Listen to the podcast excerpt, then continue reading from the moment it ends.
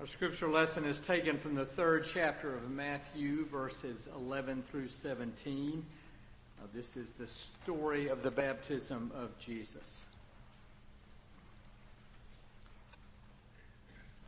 And John the Baptist speaks first. I baptize you with water for repentance. But one who is more powerful than I is coming after me. I am not worthy to carry his sandals. He will baptize you with the Holy Spirit and fire. His winnowing fork is in the hand, and he will clear his threshing floor and gather his wheat into the granary. But the chaff he will burn with unquenchable fire. Then Jesus came from Galilee to John at the Jordan to be baptized by him. John would have prevented him saying, I need to be baptized by you, and do you come to me? But Jesus answered him, Let it be so now. For it is proper for us in this way to fulfill all righteousness. Then he consented. And when Jesus had been baptized, just as he came up from the water, suddenly the heavens were opened to him, and he saw the Spirit of God descending like a dove and alighting on him. And a voice from heaven said, This is my Son, the beloved, with whom I am well pleased. This is the word of the Lord. Let us pray.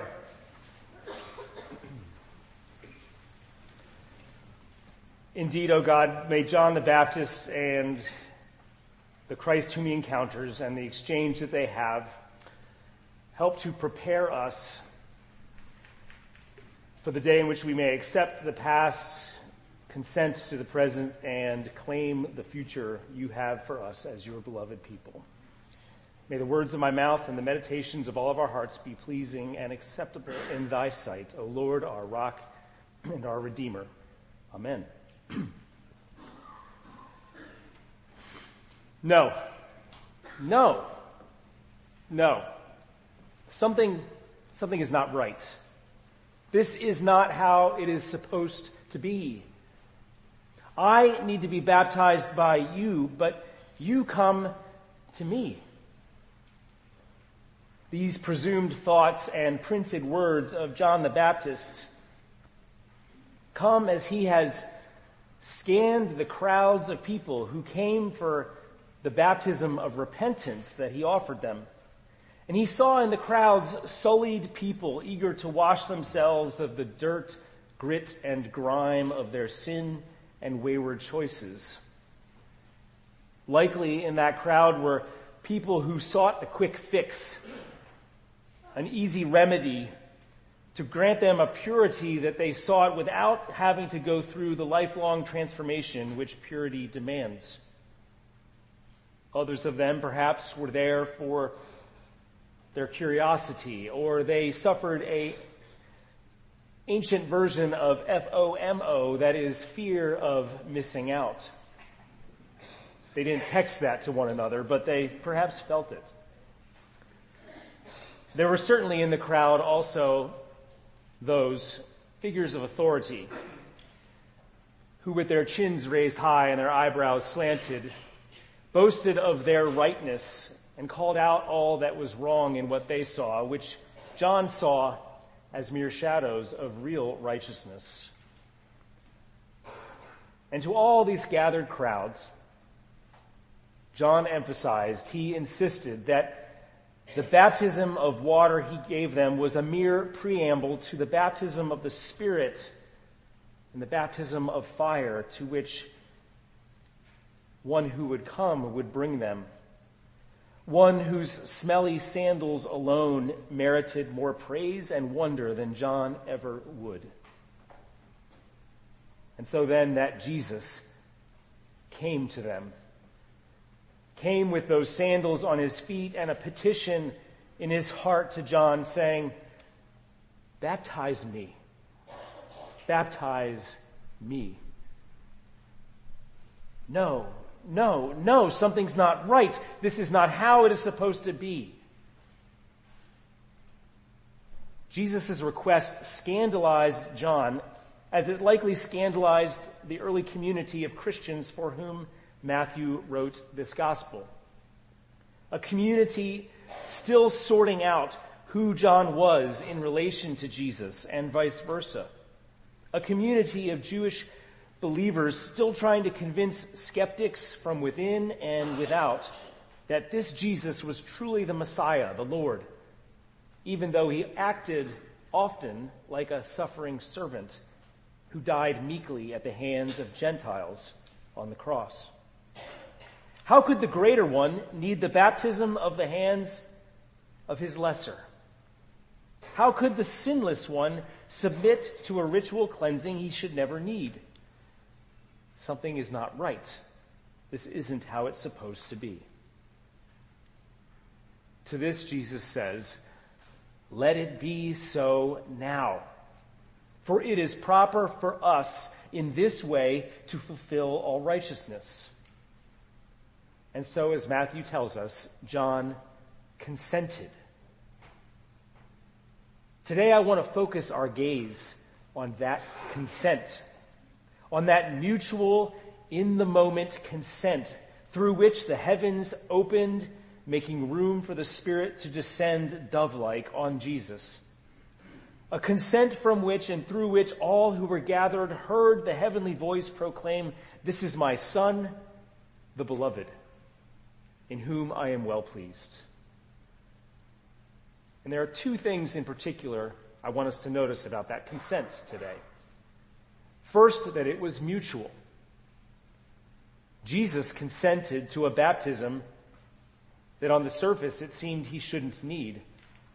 John consented to Jesus who wanted that baptism, even though he had good reason to withhold it. Consent, in this case, is not merely one side bowing to the demands of the other, but a two-party interaction and assent, a willingness to proceed together even when all is not as it should be. In my studies of Matthew, the Gospel, I've enjoyed the way in which Matthew very intentionally. Did my mic just go off? Still there? No. One moment. Where is it? Oh, oh there's pulpit mic. Yeah, thanks. The pulpit mic. Oh, that one. Where where is the pulpit mic? Oh, it's it's on the pulpit. Okay. Is it? All right. So anyway, Matthew. Portraying Jesus as the new Moses. Very intentionally, because for that Jewish community, seeing Jesus as the new Moses would fulfill what their expectations were of the Messiah. But what has been particularly fascinating to me in preparing for this sermon is the way in which Jesus not only shows himself to be a fulfillment of Moses, but also a fulfillment of God, the God of creation. I need you to follow with me as I lay this out. For Genesis, that first book of the Bible, which means it's at the beginning, Genesis tells us that in the beginning, when God created the heavens and the earth, the earth was a formless void and darkness covered the face of the deep. So with some imagination, we can imagine that this darkness and this nothingness sparked something in the mind of God. Perhaps a no, no, no, something's not right. This isn't how it's supposed to be. And then we find that God's wind sweeps over the waters and God says, let there be light. And there was light. I've always heard in God's words more of an insistence, a demand, a, a throne like being proclaiming, I want light and I want it now. And then there's light. But through the lens of this encounter between John and Jesus, I hear something different. I hear less of a demand and more of a consent. let there be light. It's as though God consented light into being, setting the stage for a creation that came not as much from a command, but as a consent. A string of let there be's, which brought into creation swarms of living creatures, birds in the skies, sea monsters in the deep, cattle, creeping things, wild animals. God consented unto creation the very humanity that God would consent to take the form of in Jesus. Let us make humankind in our image, God said. Let us. A mutual consent. By consenting to John at the River Jordan, Jesus echoed the consent of God the Father at the waters of creation. what we can make of this is that consent is mutual, very much a part of the divine life, as it is asked of human life in service of the divine. Perhaps this is why Jesus sought to be baptized, not because he needed cleansing, but because he wanted to exhibit the kingdom of heaven by being joined with the crowds of people who did. We can imagine also in that moment that there were voices in Jesus' head saying, no, no, no, this is not right. Voices that he would repeat later in the garden when he would ask of God, My Father, if it is possible, let this cup pass from me, yet not what I want, but what you want. Jesus consents. So we see the mutuality of consent Today also let us note the timeliness of it. Jesus said to John, let it be so now. Now. Because now matters. Now is momentous because it is meant for this moment. There are reverberations of that urgency in the voice of Mordecai, who in the book of Esther urges his cousin, the queen Esther, to address the king on behalf of the endangered Jews. Mordecai urges her, saying, If you remain silent at this time, relief and deliverance for the Jews will arise from another place, but you and your father's family will perish. And who knows but that you have come to your royal position for such a time as this, for now. Jesus urged John to join him in consenting to this baptism and to do so now. Because the time that they shared was charged and pregnant with possibility. Jesus did not want this opportunity squandered, for this was the moment for them to fulfill what God willed for the now of where they were, so that they may be a part of the future that God wanted for them and for God's people. If we scanned the book that is here before me, that is in your pews and in the heart of the church, if we scanned that book, we would see so many instances of this mutual, urgent consent in the face of that which is not right. We find Abraham and Sarah consenting to leave their home to assume parenthood despite their advanced age which led them to laugh at the promises that God made to them. We find Mary consenting with her own let it be, even as she had every right to say, how can this be? We find the disciples dropping their nets when Jesus said, follow me, even though they only knew how to fish for fish, not for people. We find the paralytic getting up when Jesus said, stand up and walk, even though he had no history of walking before. We find the Good Samaritan stopping to tend to the wounded when others who had good reasons passed them by. We find the man who let the disciples have the donkey so that Jesus could have a procession into Jerusalem. The miracle of mutual consent in the now of life fills the pages of our scriptures.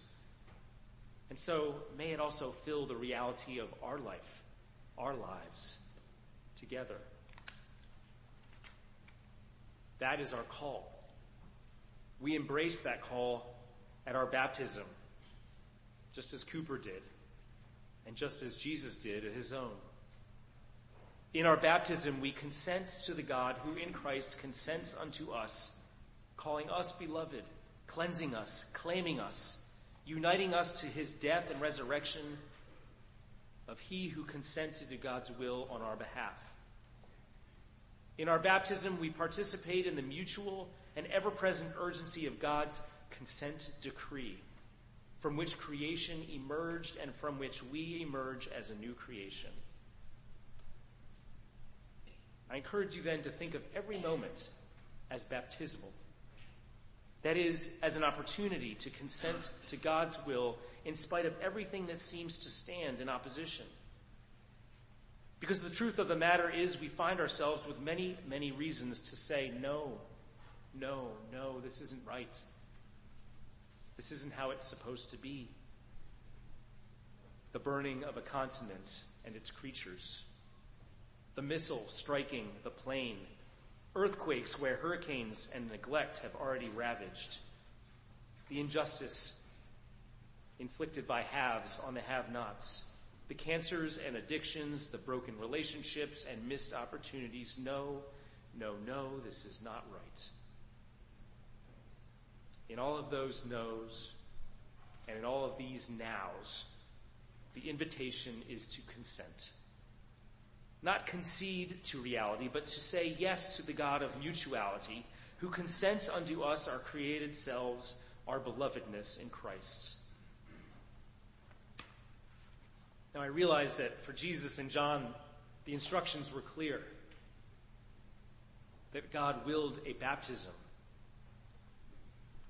But for us, many times we do not know so clearly what God wills for us when we have a decision to make, a choice. There is so much ambiguity. But that ambiguity can also be something to which we consent and offer ourselves into. There's a famous prayer by Thomas Merton who said and prayed to God saying, My Lord God, I have no idea where I am going. I do not see the road ahead of me, and I cannot know for certain where it will end. Nor do I really know myself. And the fact that I think I am following your will does not mean that I actually am doing so. But I believe that the desire to please you does in fact please you. And I hope that I have in desire, in that desire, and I hope that I have that desire in all that I am doing. I hope that I will never do anything apart from that desire. And I know that if I do this, you will lead me by the right road, though I may know nothing about it. Therefore, I will trust you always though I seem to be lost and in the shadow of death. I will not fear, for you are ever with me, and you will never leave me to my perils alone. Consent may merely be taking the form of wanting to please God, acting on that desire in the hope that in that consent the heavens will open just a bit wider, that the Spirit may descend a bit more swiftly, dove like, upon us speaking to us of our belovedness in Christ.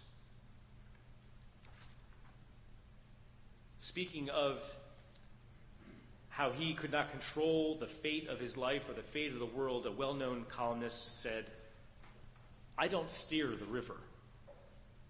Which is true enough, but in faith, we stand with the one who stood with us in the river who was of the same substance of the one who, con- who consented into being such a thing as a river.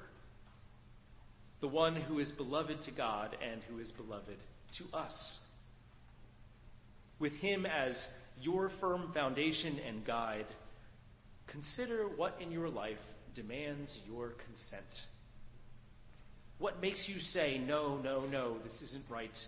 This isn't how it ought to be and consider in that place how you can join in the mutuality of Christ's consent and do so now in whatever challenge, disruption, or ambiguity that confronts you, how can you say with him, let it be so now?